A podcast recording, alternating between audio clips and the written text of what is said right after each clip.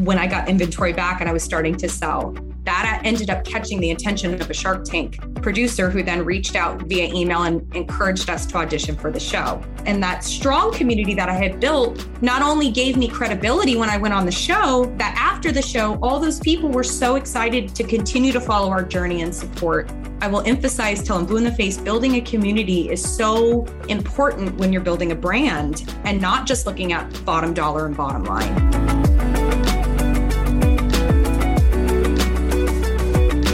When you first start a company or launch a product, you always have big dreams. You picture the massive deals, the millions in revenue, the corner offices, and hiring a huge team. But before any of that happens, you have to take the steps to actually get there and live in the real world. Do the hard work, often year-long work on the ground, proving your concept, talking to anyone who's willing to give you feedback, and knocking on doors to try to make a single sale. Kelly Higney trotted that path.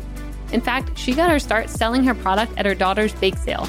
Her fellow moms were her beta testers, and they were also the wellspring of feedback and proof of concept she needed to bring her product to the next level and to those great heights most people dream of.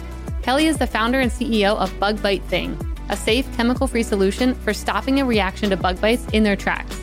Today, Bug Bite Thing is available in more than twenty-five thousand stores and has the backing of Shark Tank shark Lori Greiner, who even gave Kelly her famous golden ticket when Kelly appeared on the show. And on this episode of Up Next in Commerce, Kelly broke down all of the hurdles she had to overcome to reach that point. She discusses the strategies she used to protect her brand before even going into distribution, and she talks about the importance of community and feedback. Plus, stick around to hear how she and Lori work together and the best advice she's given her. Enjoy.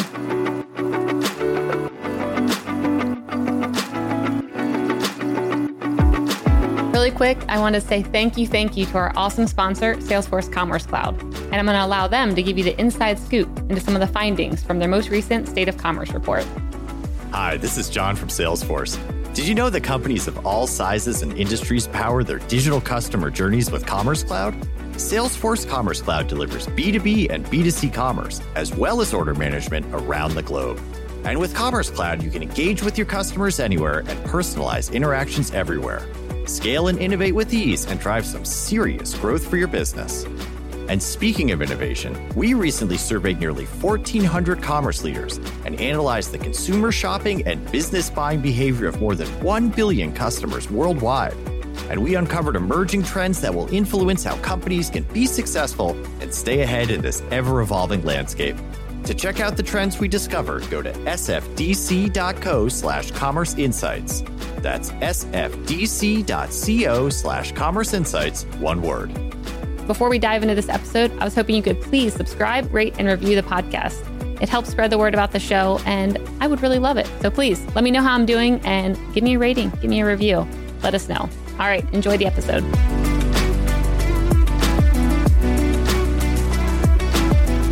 Hey everyone, and welcome back to Up Next in Commerce. I'm your host, Stephanie Postles, C E O at Mission.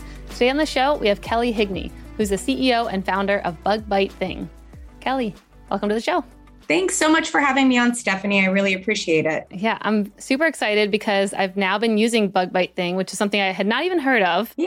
But I, I've been using it now for about two months, I think, since you guys sent it to us. So I have three boys that are under the age of four. Yeah. And literally getting eaten up in Texas. All day long. Oh, yeah. And when you sent this, at first I was like, it was like a plunger. I didn't know what to do with it. And now it's like an everyday use. Whether the kids have bug bites or not, they walk around with like suctions all over their cheek and arms. And oh, no. It's like a toy along with like actually very, very helpful. We're finding a lot of common uses for it that our customers are telling us the oh, feedback yeah. from. So, oh, yeah. I mean, my three-year-old was going to bed with it for a few days oh, there where I was I like, that. okay, that's fine. But with that, I mean, I'm giving all the kudos. I want you to kind of explain what is Bug Bite Thing, because I'm not sure if my description sure. was good enough. Yeah. So Bug Bite Thing is a suction tool. The science behind a bug bite is when an insect bites or stings you, what they're actually doing is they're injecting their saliva or venom just under the surface of the skin. This is in, in the case of certain insects like mosquitoes, bees, wasps, and ants. In turn, your own body produces a reaction to that irritant under the skin, which causes the itching, the swelling, the uncomfortable symptoms. So our product, Bug Bite Thing, is a little lightweight suction tool, fits in your purse, your glove box. Um, and when you get a bug bite, you literally place the tool over a bite. apply a little pressure, and you slowly pull up on the handles. And what that does is creates a suction or a vacuum effect. And that irritant is brought to the surface of the skin or into the removable end cap. You hold in place ten to fifteen seconds, release those handles by pushing them back down, and you're ready to go. You can repeat as necessary until you get the relief you need. Essentially, the feedback that we get from our customers who react so severely to bug bites, you know, golf ball size welts, um, which was very similar to how I got involved in this, was my daughter personally suffers. And it's it's a game changer for them. I'll give an example for me, how I even got involved in this. My daughter, we had relocated from San Diego to South Florida and didn't even realize how bad the mosquitoes were going to affect our quality of life. We were literally avoiding the outdoors because my young daughter was six months old at the time. One bite would turn into a golf ball size welt, and we would be at the doctor by the end of the week on antibiotics because of a skin infection from the bite. And when we weren't, I was literally pasting cream and cream and cream on her. She's a baby. She's putting things in her mouth. I almost started to feel guilty for how much cream I was putting on her just to keep the swelling down, so I didn't have to take her and get her on antibiotics, which wasn't any better. So we were avoiding the outdoors. And I started doing some research because nothing here in the United States was working. And I stumbled across um, a suction tool that was being sold through some industrial first aid kits. And I said, the premise, the science and the premise behind it was, again, it removes the irritant so you don't produce those reactions. Didn't think much of it because if it worked, it would be here everywhere mainstream. Ordered one in and literally got a bite on the way to the mailbox, tried it, and all the itching, all the pain, all the swelling was completely gone. And I was shocked. And um, it was a personal thing for me because it was me having to see my daughter suffering. So I started trying it on her, and all of her reactions were just being eliminated. So I'm like, I, I couldn't get it out of my head. I'm like, why is this not here? This is helping me. There's other families that are dealing with the same thing. So I come from a long line of entrepreneur women. Uh, my mom and my grandmother are business owners. So I enlisted the help of my mom, who I was actually working for at the time um, through her distribution company. And we ended up tracking down the factory who was producing the product um, through the industrial first aid kits. And I said, I want to launch this here in the U S. We, you know, the product is amazing. It could help so many people. It's chemical free, which was really important to me and my family. So we pitched him, and um, he gave us a shot. At the time, I was able to land the exclusive distribution rights for the United States. So I branded it, and I st- literally started in my own backyard selling them at my daughter's bake sales. Wow. How many did you order, and what did it look like in those early days? I mean, I'm guessing you had to educate, convince, really, you know, tell people like, this is the way. Yeah. So my early experiences with the product and the brand and when this all kind of came to fruition, I kind of take it in two phases. So the first phase was testing my proof of concept because I couldn't go all in at that time. I was still working part-time. Um, I ordered very, very small, like I'm talking five hundred units. They were samples at this point. I was testing them. I was selling them at my daughter's bake sales. That was so monumental in gathering information for what I now know for the growth of Bug Bite Thing. By being there in the trenches, listening to the consumer feedback, how was I pitching it to them? How was I explaining the concept behind the product? You know, how I just explained it to you is yeah. that was four years of compiling information to be able to explain it in a way people understand. But, you know, there's science behind the product. That was monumental for me um, to really get the feedback I needed. And when I started getting tracked down in the parking lot during non-bake sale days, that's when I knew I really had proof of concept. And at that time is when my husband and I, this was my crossroads, um, made the very difficult decision. I backed out of my mom's company and we decided, I decided to go all in. We sold our house because I wasn't going to risk our stability and our nest egg that we had worked our whole lives for. I purchased ten thousand units with the money from the sale of the house. And I had a little teeny cushion left over in case it didn't take off the way I had hoped. And we moved into a rental house and I launched it. I created a dot com. I started teaching myself social media marketing.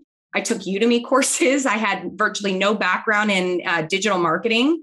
but it was the consumer. The whole time it was the consumer. I, our company has been um, consumer focused since the beginning because I didn't have a lot of funds or money to invest in mainstream marketing.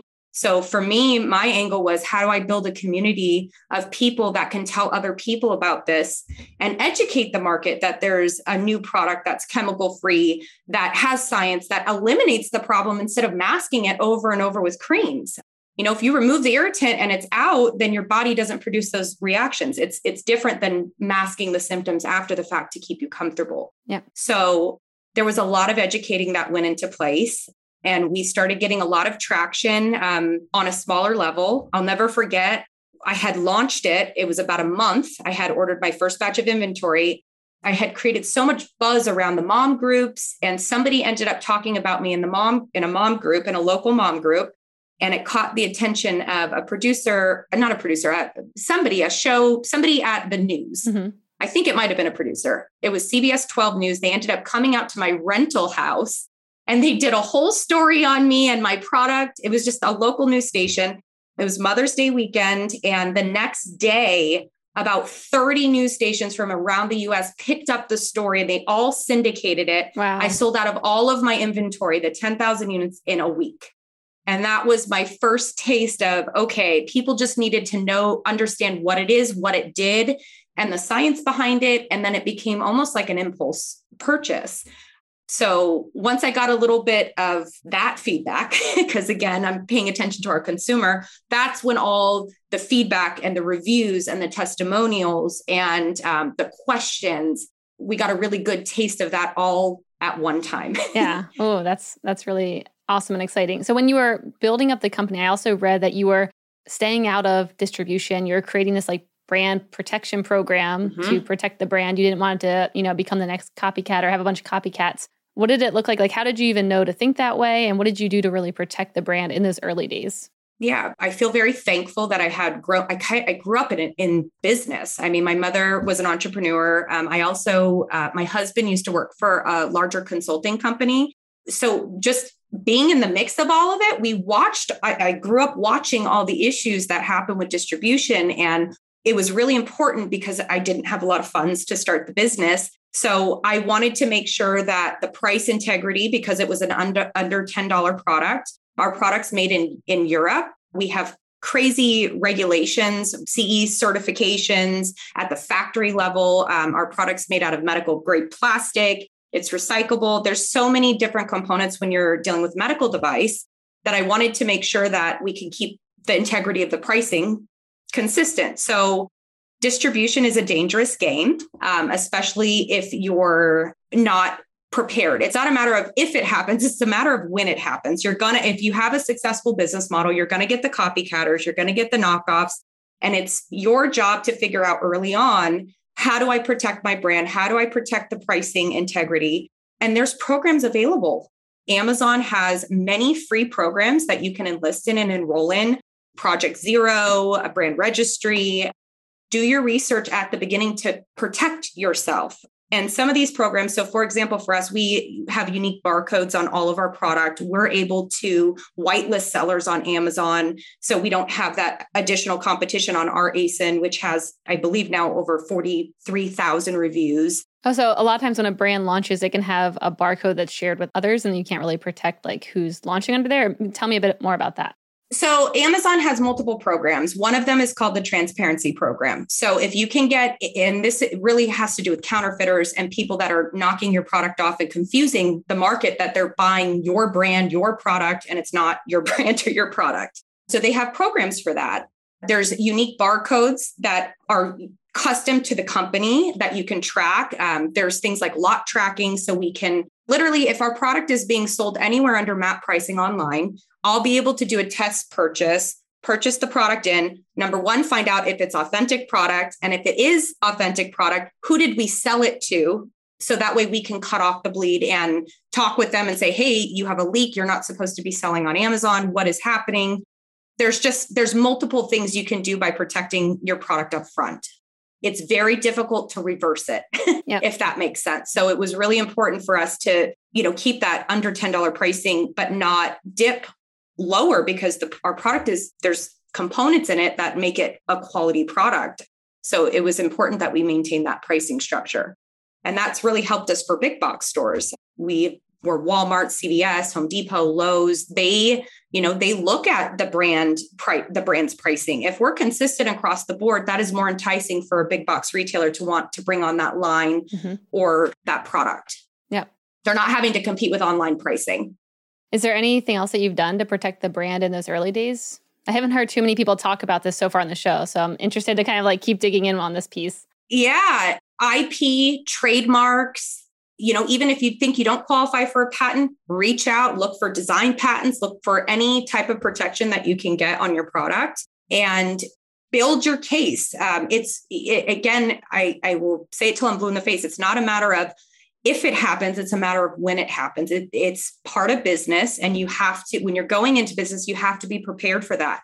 If all of a sudden you're selling and you're having a successful model and somebody's knocking your price off by five dollars and there's a steady feed and your customers are starting to go over to that brand, how do you fix that?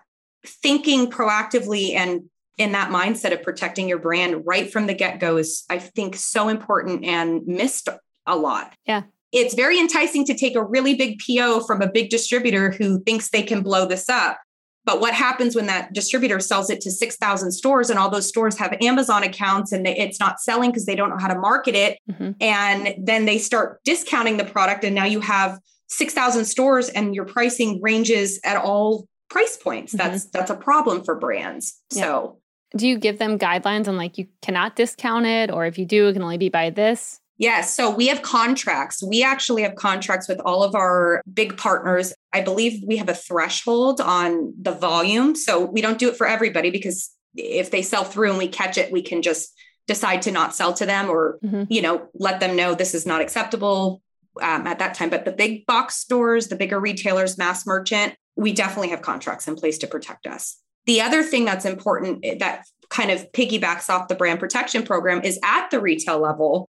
What is your end game? What happens if the product doesn't sell through? Do you have a contract in place for that? Are they going to send back the inventory? Are they going to discount it? Are they going to dump it on their .com?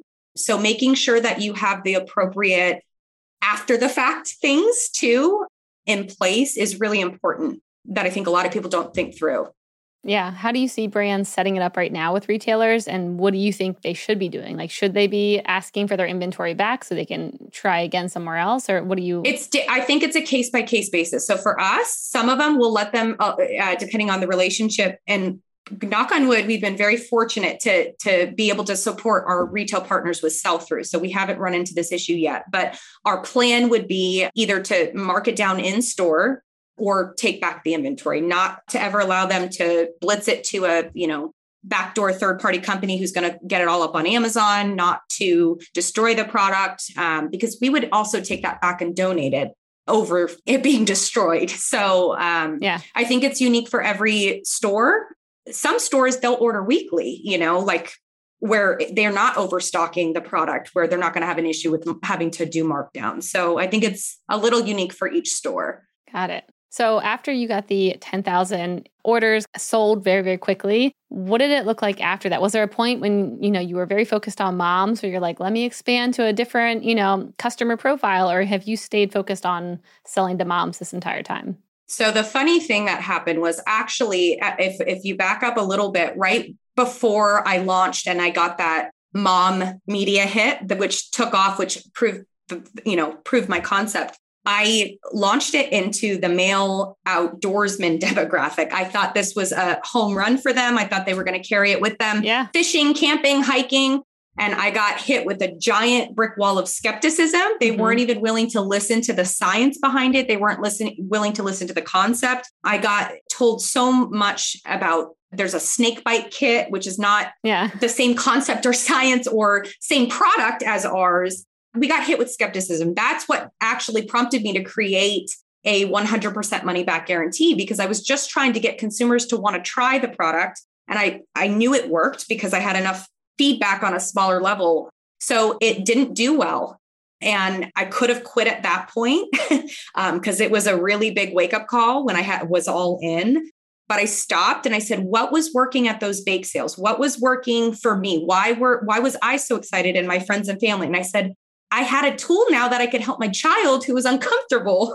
That was my demographic. And, you know, now that we're four years into this, now the male demographic is very, is starting to very much open up to the idea, you know, but the, the moms take it, the cake all day long. Um, they're the ones who are purchasing for the family. They're setting their husbands off, you know, or spouses off with things. So. Or convincing their husband, like, here, I'll just try exactly, it. Exactly. Just because, try it. Yeah. Or they're watching their wives and children use it for, you know, years. And they're like, finally, okay. Cause I, and the only reason I can say that is because I get the re- the reviews and the testimonials that say stuff like that. So it's been interesting to watch the journey, the customer journey. There's a stereotype of the average American worker whose life goes something like this. Go to work, come home, consume some kind of entertainment, go to sleep, lather, rinse, repeat. If you're listening to this ad, then I know that that life does not resonate with you. For the truly disruptive business leader, work doesn't stay at the office, and unwinding doesn't mean watching T V at night every single night. This is why we've created Mission Daily, a podcast that discusses the trends, habits, and ideas that thoughtful business people are contemplating every day. From quirky business opportunities to interesting investment ideas to the latest research in health and exercise and alternative medicine and maybe even plant medicine. Who knows where we're going to go, but Mission Daily covers it all. We're releasing new episodes every weekday. So join me, Stephanie Postles, and my co-host Albert Chow as we discuss the subjects, thoughts, and trends that business leaders think about but don't talk about publicly, that is. Break the status quo. Tune into Mission Daily wherever you listen to your podcasts. See you there. So then I know you also had an appearance on Shark Tank, and I want to hear all about that because it's fun thinking about, you know, you get this quick demand, you know, ten thousand units out, and then thinking about you going to, you know, T V where you're going to have quick demand again. So I want to hear, what was that experience like and how were you kind of prepping for it after what you had maybe seen when the ten thousand units sold out like in a day? It was nuts. So pretty much I was teaching myself social media marketing. I landed the P R, that, that big news situation that made me blow through my inventory. And then at that point, I was really drilling in on the social media marketing. Again, when I got inventory back and I was starting to sell, um, that ended up catching the attention of a Shark Tank producer who then reached out via email and, and encouraged us to audition for the show. I was terrified. I flip-flopped at least a hundred times. I was not going to go on the show because I was doing well already on my own. And I was so terrified that if I went on the show and had that much, that many eyeballs and that much publicity all at once, that I was going to lose my baby or lose my business, or, I, you know, a bigger dog was going to come and, you know, take over, and everything I had worked my tail off for was going to be gone. And in turn, what ended up happening was our community that, and that strong community that I had built, not only gave me credibility when I went on the show, that after the show, all those people were so excited to continue to follow our journey and support. So I will emphasize till I'm blue in the face, building a community is so important when you're building a brand and not just looking at bottom dollar and bottom line. So anyway, back to the Shark Tank story. So I When we got the situation where we were able to go on the show, I needed my mom, yeah. my mom's thirty I years experience. So essentially I, um, we had a long talk. She was living in Jacksonville at the time because I had quit working with her to, to pursue Bug Bite Thing full time. And I said, I, I really want to go on this journey with you. I, you're my mentor. You've, you've helped me and guided me this thus far. Sign mom, but you know, in the company. Um, and we decided to go on Shark Tank together. She's still our president of the company. She's my sounding board, you know, and she's got that thirty years experience. So when I'm bringing fresh new ideas with data and social media and innovation, she's helping balance that other experience side. So anybody going into business, enlist in a mentor. I will say that again. Or your mom. Uh, or your mom, if she has that. I feel very blessed and lucky for that. But not everybody has a mom that's, you know, in business like that, especially that randomly aligns with the field that you're in. Yeah. So anyway, mom and I go on the show and it was surreal. We studied so overprepared. Every question I was, you know, it was terrifying. I, I Shark Tank is so real. Um, it's just like a business meeting. I'm pretty sure I blacked out half of the time though, because it was very, it's just, you're on Shark Tank and it's happening and they're in front of you and, um, you know, it, the adrenaline and the nerves, and it's, it's hard.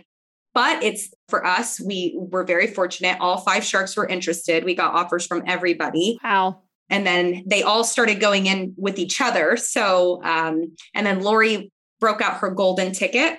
She gives one of those out once a season. She didn't give one out the season prior to us. Wait, what's a golden ticket? It's a little token and it just says golden ticket. And it's a, it's a promise for a product that she thinks is going to be a home run, that she's really excited about, that she, you know, really wants to get behind. So that's cool. When she did that, you know, I had already gone in wanting Lori in my head in the background. Um, her demographic aligned perfectly with our brand and our product. And then when I heard that Lori was a mosquito magnet, I... Yep, you knew. You have to understand, like my husband, he doesn't get bit by mosquitoes. We're literally standing in a room of ten people and I'm getting all the bites. He doesn't get bit. So some people just don't react like some people. Lori's a mosquito magnet like myself. So she immediately related with the product, the brand. Um, and then again, when we showcased the testimonials and we showcased that we're the number one bestseller in Amazon for years, that gives credibility, um, I think. I think that helped. Yeah. So we ended up going with Lori and um, she's been phenomenal. I can speak the world of her. She's been a phenomenal mentor. After Shark Tank aired, things obviously exploded. And so she really helped us kind of make that transition with that crazy growth again. Um, we renegotiated our contract with our factory after Shark Tank aired because they were contacted a ton by a bunch of people wanting to sell Bug Bite Thing, but our factory obviously didn't own Bug Bite Thing. That's my brand. So essentially we entered a partnership with them. They've converted their factory to Bug Bite Thing Europe. Wow. We only sell Bug Bite Things uh, out of the factory now. We have global distribution rights. So now they're our partner and we're lo- working on making this mainstream um, globally. So she helped us with that. Um, obviously, um, after Shark Tank aired, we were contacted by so many retailers, which I'm now finding out that's a little bit unique.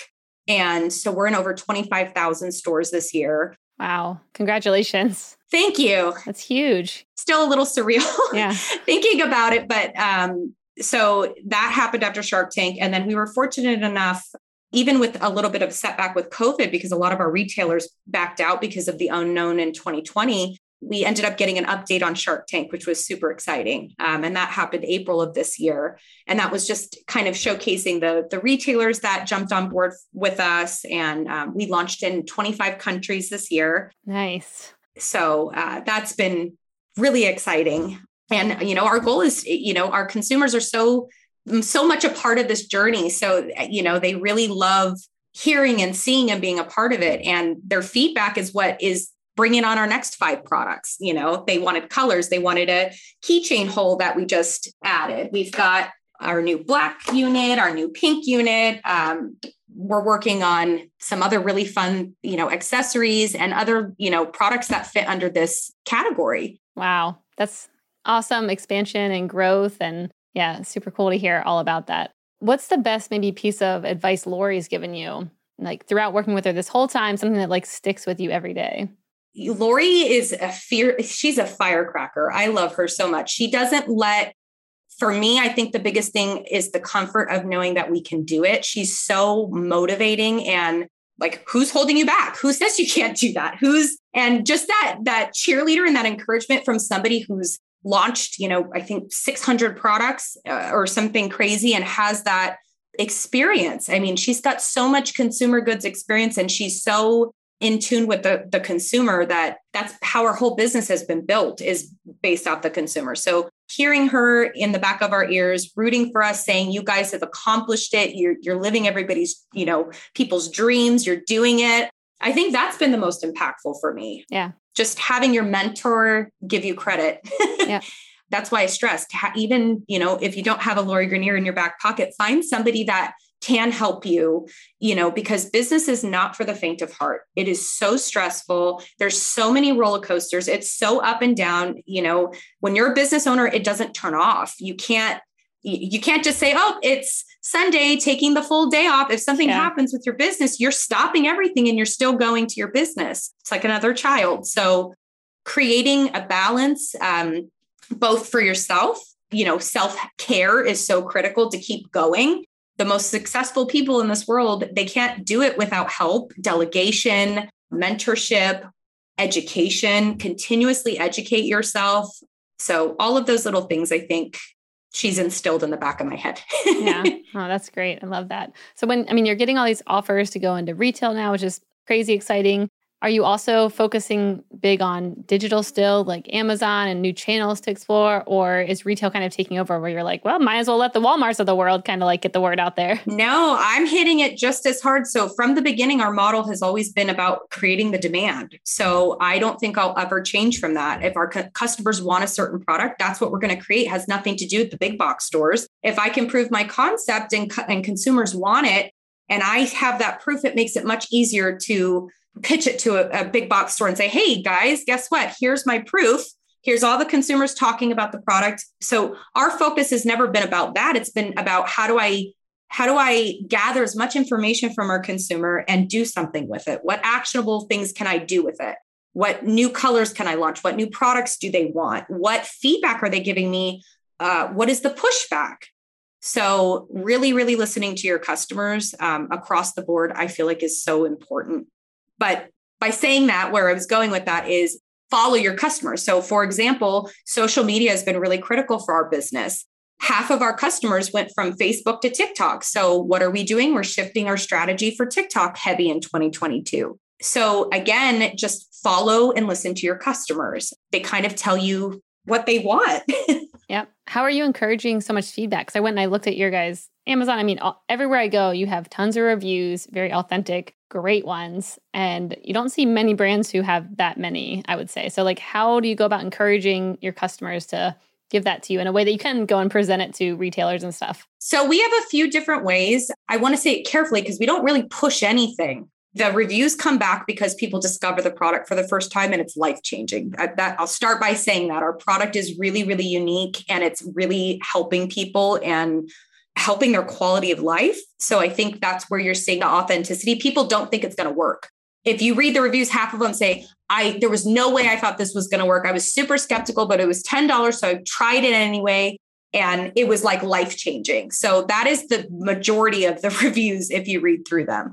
But we encourage, you know, we use email marketing programs, Klaviyo, where we'll send automatic triggers that will encourage people if they liked our product to leave a review to help other people learn about it. But I really pride ourselves in our customer service.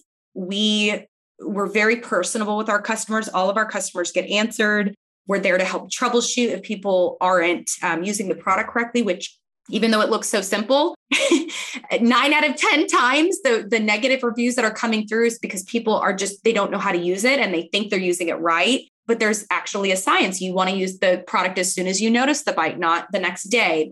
By helping our customers with our customer service team and really giving that one-on-one relationship with our customers, I think has really helped educate and tell, you know, when they use it right and it works, they're going to tell ten more people about it because they want to also help people that are suffering. So I think the community was really important for us right from the get-go to focus on our customers so they could be our cheerleaders. The other thing that I think we really did differently, I launched Bug Bite Thing kind of at the same time the influencer craze took off. This was back like twenty eighteen, twenty nineteen. I enlisted influencers, a ton of them, micro influencers, people that were just normal people that wanted, were starting or just getting their feet wet in this world. And I just wanted feedback. So it was almost like a, a test because I wanted feedback, but then they would get really excited and want to share the product with their followers because they genuinely thought their audience would be interested in it and they wanted to help. And I think we've, uh, you know, we have a whole custom influencer program that I'm finding out doesn't match almost anybody else's influencer program. Oh, really? Why? What What are y'all doing? We do, we do things in bulk. You know, our pro- it doesn't work with every brand, but our product is under ten dollars. So we have the ability to be able to send out, you know, a vast amount of samples to influencers if they meet a certain criteria. So we focus on relationship building and micro influencers over major and celebrities. because again, it's the community and our product, you know, it applies to everybody, an influencer, a celebrity. Uh, have you seen the show Outer Banks on Netflix? Yes. One of my favorites. They were, the cast was using oh, really? the product. They did, posted a story like a month ago and they're all using the product on set. And I'm like, this is so amazing. Wow. Yeah. Cause they are in like the swamp areas. So that's what I'm saying. So I think it's starting to catch on by itself anyway. And, but there's so much we need to do still. I have so many big plans and I think every founder and entrepreneur has that in their head and you can only execute so fast and you have to keep things in the right order. So yeah. Oh, that's exciting. Also, Outer Banks brings back, I haven't watched it in a while because I think the season's been done. I think it's over. Yeah. That was like one of my favorite shows. Yeah. I thought it was the coolest thing ever. Fangirl moment. Cause I watched the whole, all the seasons and I was like, oh my goodness, they're using it. Yeah. I oh, still get, I, even when Lori posts, I'm like, oh my gosh, she's, she just posted it on her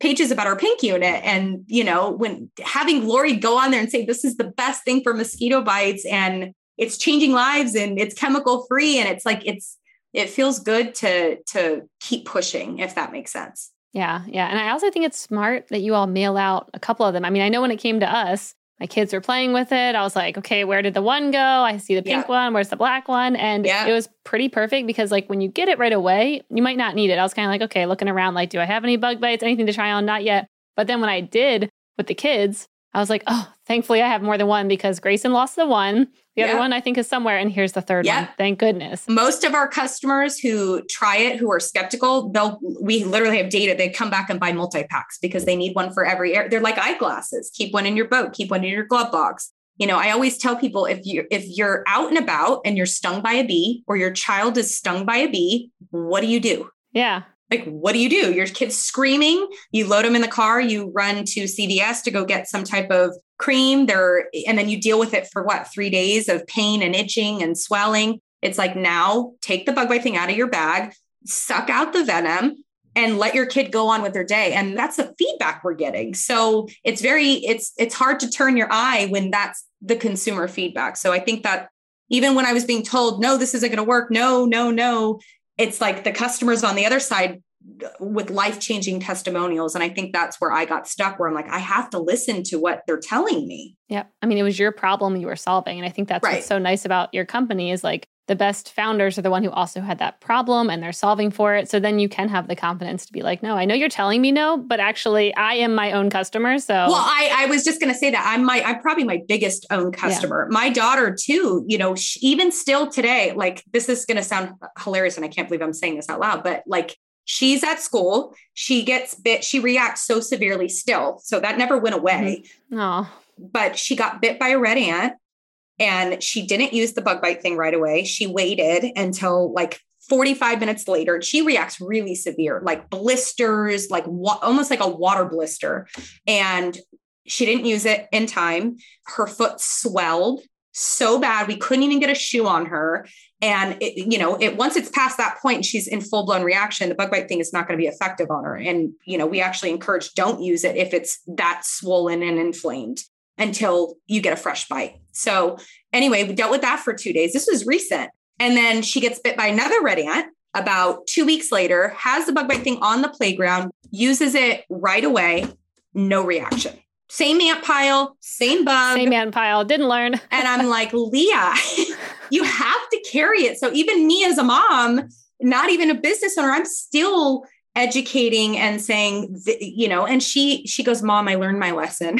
So we have so much educating to do. And it's, you know, it's my goal and it's my passion now to bring awareness to bug bites and bring awareness behind to the science behind it and offer solutions that are safe for your family, that, that are chemical free, that really can help ease the quality of life for us that are mosquito bite sufferers. Yeah. Because it's a no joke. Yeah. I was thinking it needs a little clip to put on like my kid's backpack or like his pants so it can just like send him yeah. with it every day. Well, we're working on a line of keychains, but essentially that's what we made this little hole for. So you okay. can literally pop it on a keychain, throw it mm-hmm. on their backpack and they're yep. good to go. Um, so they always have it around. That's perfect. So, okay. You were talking about how, you know, there's bunch of things on the horizon that you want to work on. You're super excited. What are a few of the biggest bets you're taking or the biggest ideas that you're excited that might play out over the next like one to two years? Yeah. So Definitely more colors. We have some tricks up our sleeve. Uh, if you follow our social media accounts, uh, beginning of January, there's going to be an announcement that involves our customers and gets them involved in our process. Cool. So stuff like that. And like I said, we're really being particular of what products we want to bring on, on under our brand and our line. Um, we have a great opportunity with our platform and Shark Tank to really help and make an impact. So I want to get more involved with the American Mosquito Association, fundraisers where we can, um, you know, possibly do exclusive colors for them to do give backs. And then again, like I said, any products that we're working on that fit under this realm, we want to bring in. Um, and a big part of this is going to be education. I had mentioned earlier, we're shifting a lot of our strategy to TikTok.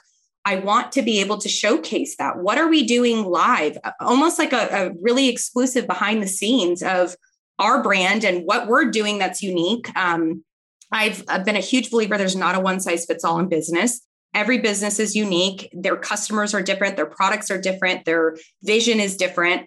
So why not share with people that are starting off little snippets of our behind the scenes? Um, I'm also launching a Kelly Higney. I, I launched my Kelly Higney entrepreneur page so that I can also show how do you deal with running a successful business as a mom? Because I think there's a lot of, I get a lot of emails and a lot of feedback, like, how do you do it all? How do you still have that balance of juggling being a good mom and running a business and, and loving them both?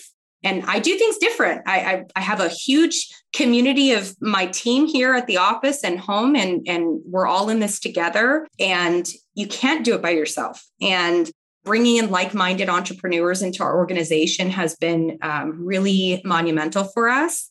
People that are willing to think outside the box and not follow industry standards or trends all the time, use them as guidelines, and then figure out what works that's unique and custom to our business. So I think that's really helped us. I love that. That's great. I had a TikTok idea for you. Yeah. If you had a clear bug bite thing, and then yeah. as you pulled it out, you could see the venom, the venom like, coming squirting out. Through the air, slow motion. I love it. I'm jotting it down. I was just thinking, I'm like, everyone loves a good like pimple video. That's gross. I know. Why not actually show something that's like cool, like venom coming out? You know what's crazy? So we didn't realize even when we started this, just the suction alone. We have children who have sensory disorders where their parents are like writing in saying they, they'll sit here and just do this all yeah. day. And that's, that helps them focus and that helps them. And then on the other side, we have people who discovered that this is an amazing tool at pulling out splinters. Yeah. I actually tried that with a splinter. yeah. Instead yeah. of children being terrified of tweezers, it's like, here, they're already using the bug bite thing, flip the cap around to the smaller area and then use it on your finger. And it brings the splinter right up to the surface. So we're constantly finding new uses for it. And again, listening to our customers has given us the playbook of what they want. I love that. All right, let's shift over to the lightning round. The lightning round's brought to you by Salesforce Commerce Cloud. This is where I ask a question and you have a minute or less to answer. Oh boy. Are you ready? I'm ready. Dun, dun, dun. All right. The first one, what's one thing that you don't understand today but wish you did? I really want to get more in depth with our international business. Um, my mom has a lot of experience in international distribution. That was her business model for thirty years. This is new to me. And because we have such an interest overseas, every country acts very differently. There's different laws and rules and regulations and approvals. So I've been working really hard at educating myself on that subject matter to really take Bug Bite Thing to the next level on that global scale. That's cool. And you guys are already in like one of the hardest areas in Europe. So I feel like your standards are already way higher than probably a lot of others. yes. I, yes. Yeah. But I, I think there's always room for improvement. I will recommend the, the app Blinkist. I live okay. by that app. It's, it's like Cliff Notes Blinkist. For business. Blinkist. Oh. Okay. It's literally like a bunch of business books, and they're the short oh, yes. version for people that don't have time to read a yep. whole book and they want to continuously educate themselves on certain subject matter. I love Blinkist. Great tool. Mm, that's great. Okay. That takes my next question. So I was going to ask, what's an e-commerce tool or a piece of tech you're most excited about? So outside of Blinkist, what else are you most excited to be using day to day in the business? We're right about to launch an E R P. Which is going to, I think, really, I mean, we were running our business out of QuickBooks at this level. So bringing everything um, with an E R P, I think we're using S A P. to bring all the inventory and the accounting. And it brings us to that next level of infrastructure. I'm really excited that the departments will be able to communicate with each other better, and the data will be seamless, and we'll have better visibility. That was a big investment for us this year.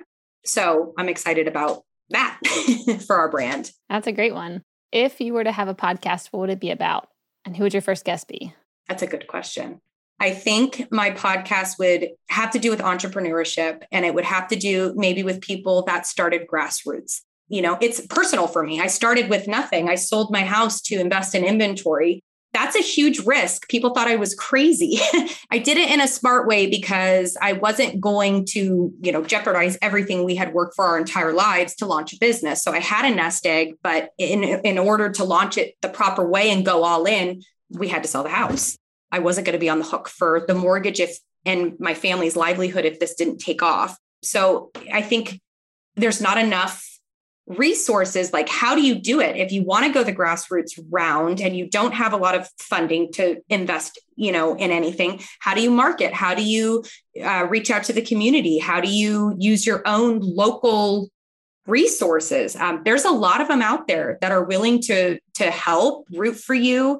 There's farmers markets, there's bake sales, there's your local news station. I remember after the C B S twelve News, I, I started grinding. I'm like, okay, if C B S twelve News was going to feature me, I need to contact every news station I can so they can learn about our brand and our product. So I started reaching out and sending tips. Wow, did it work?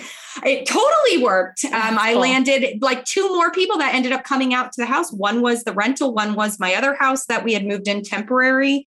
So I would bring more awareness around that because I didn't know, you know, I felt lucky to have a mentor like my mom, but she doesn't have any experience in e-commerce business. That's a, her distribution is a totally different model.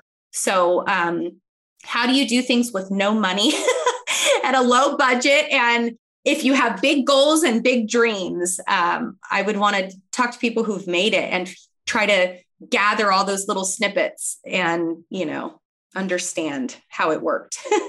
That's awesome. That That would be a uh, very successful show. So great idea. Well, I think there's an interest. I think what I'm learning now after I launched my Kelly Higney entrepreneur pages is there's so much interest of how did you do it? How do you get verified? How do, what criteria are they looking for? What, what are good benchmarks? I mean, I was putting ten dollars a day in ad spend and reinvesting it back in, like, but I didn't know, you know, you have to learn along the way. So when you're not getting funding at the beginning, or you're not going that route, and you don't have endless amounts to launch a new concept or a new product, it would be great to hear more feedback on that. Yeah, I agree. I agree. Well, Kelly, thanks so much for joining me today here and sharing all your stories and advice. It's been really awesome. Your product's awesome. Thank you. So yeah, thank you very much. Where can people find out more about you and Bug Bite Thing? Sure. Um, you can follow our story on our social media pages. It's Bug Bite Thing, or some behind the scenes with me and my journey at Kelly Higney C E O. Kelly spelled K E L L E Y. Thanks, Mom. um, website to find our product. They make phenomenal stocking stuffers. We just launched our new pink unit. It's a great gift, uh, under ten dollars gift for anybody that enjoys the outdoors and doesn't enjoy bug bites. And yeah, follow us. I, I appreciate everybody, all my customers, all the people following our journey. Um, it's just been incredible. So amazing. Yeah. Thanks so much. Thanks so much for having me on.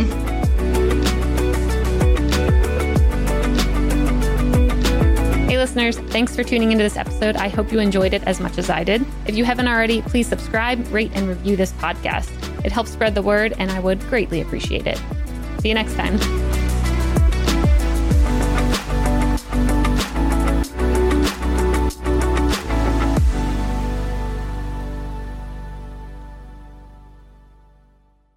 Thank you for checking out another epic hour of business insights and inspiration on the Up Next in Commerce podcast.